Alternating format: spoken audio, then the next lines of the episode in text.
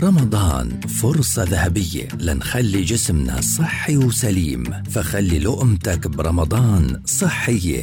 لقمة رمضانية. برنامج بتقدم لنا فيه أخصائية التغذية آية الفار. نصيحة صحية ذهبية في كل بودكاست. لقمة رمضانية يأتيكم خلال شهر رمضان في مثل هذا الموعد عبر أجيال.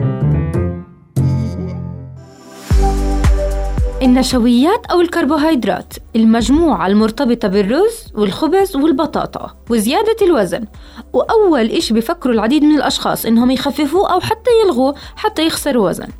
بس فعليا النشويات لازم تكون مجموعة غذائية أساسية بنظامنا لأنها بتحتوي على عناصر غذائية مهمة لإعطاء الجسم الطاقة واحتياجه من الفيتامينات والمعادن. والأهم التركيز على الحصول على النشويات من المصادر الجيدة مثل الحبوب الكاملة زي القمح، البرغل، الفريكة والأرز الأسمر والشوفان. لاحتوائها على مواد غذائية وألياف بتساعد تعطينا طاقة وشعور الشبع لفترة أطول وإلها دور بتحسين عملية الهضم. كمان بتعطينا فيتامينات ومعادن أساسية ومهمة. حتى الأشخاص اللي عندهم سكري وبيحاولوا يبتعدوا عن السكريات والنشويات لحتى يقللوا من جرعات الأنسولين أو لأنه باعتقادهم هيك حيسيطروا على مستويات السكر في الدم.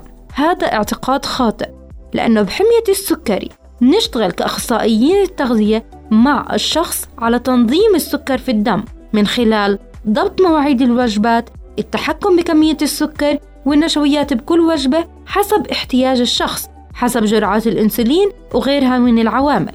كمان منركز بشكل إضافي بحالة السكري على النشويات المعقدة مثل الحبوب الكاملة والخضار لأنها بتعمل على تنظيم مستوى سكر الدم بشكل أبطأ ولفترة أطول. تابعونا لمزيد من النصائح والإرشادات المتعلقة بصحة وتغذية أفراد العيلة ضمن برنامج لقمة رمضانية. معي أنا أخصائية التغذية آية الفار.